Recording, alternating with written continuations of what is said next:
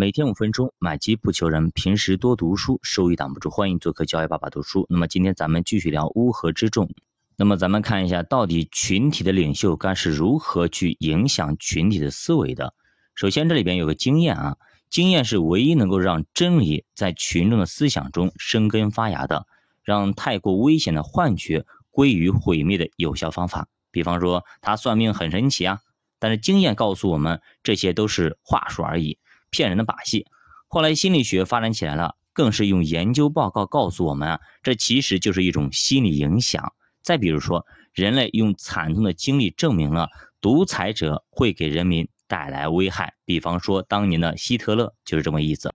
但是说实话，前两天我们搞活动啊，请了一位所谓的易经大师啊，他说的一些东西啊，哎，你别说，在现场的氛围烘托下。感觉很神奇，很神啊！就某某某怎么怎么样，名字怎么怎么弄，是吧？说的非常好，非常 OK，非常的漂亮，非常准。那么当场呢很多叔叔阿姨啊，都被给唬住了啊！感觉这神乎其神的。其实他讲的那些故事、那些例子，都是他提前预备好的。你有没有见到过？对不对？到底是真的假的呢？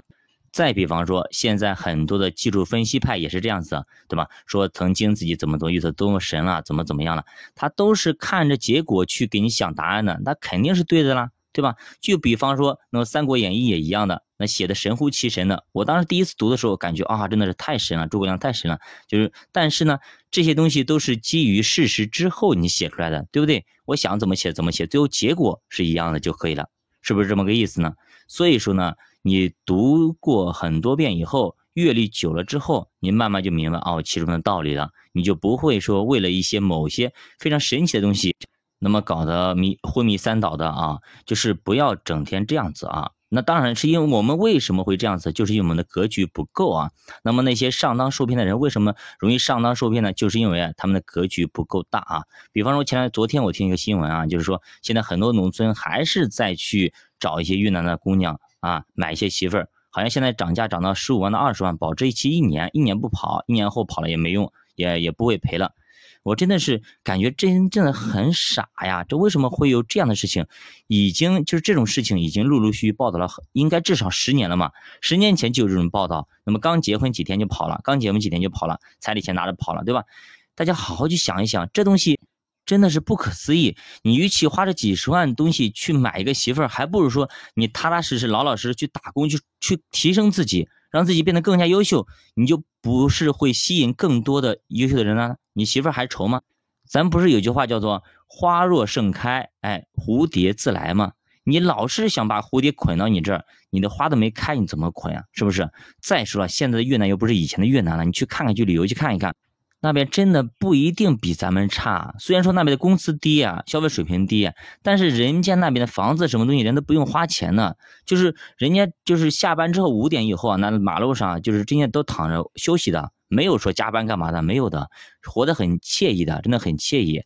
所以说你别想着就是说这次怎么怎么样，从别人那里就买来媳妇来，这东西买来的东西，你觉得真的靠得住吗？而且从中介那里买来东西，对吧？他卖他一个这种。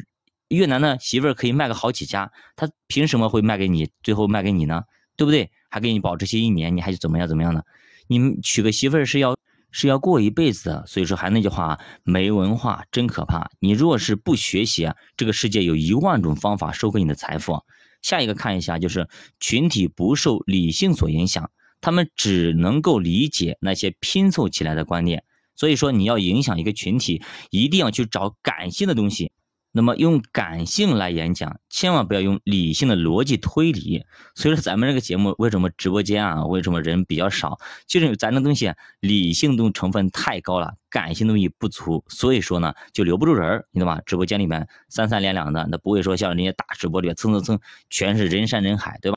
所以主播以后还要去学习学习，在该如何进行一个直播啊？肯定是它它是有门道的。任何一个赛道里边都是有门道的，隔行如隔山。哎，我们要从小白慢慢学起来，总会学会的啊！只要我们努力，一点一点的，总会学会的。只能可能稍微慢一点啊。那么我们继续回到书里啊，比方说我们在抗战时期，那咱们的口号是什么呢？冲击的时候总是喊打倒日本帝国主义，还我河山，中国人民是打不垮了等等，对吧？你这样一喊的话，下面人就直接冲上去了，对吧？这就是感性因素。如果你给他讲，哎，我们该如何去对抗美国的飞机大炮？我们的力量怎么怎么样？小米加步枪能不能打败他们的飞机大炮？如果告诉他们我们两国的军事实力对比，那么底下老百姓可能全都散了。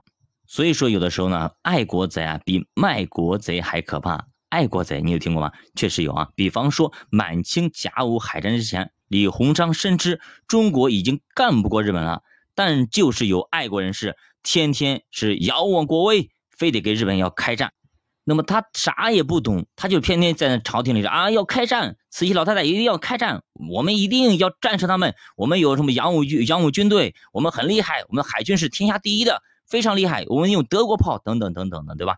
到最后呢，你明明知道他都啥都不懂，屁都不懂，他没打过仗，他就天天喊要打要打，要打啥呀？咱们那些德国炮那些东西，那点火都不会呀，那很多炮弹都放旁边了呀，那些。大炮的口筒子全部都被他卸了，拆拆卸卸，根本都不能用，装装样子而已。所以李鸿章知道，但是下面那帮人他不知道呀。那边愤青他们不知道，朝野那些当的文人那他们不知道呀。天天打，天天打，最后呢，真的慈禧老太太同意打了，结果怎么着了？哎，一打好了，全废了，对吧？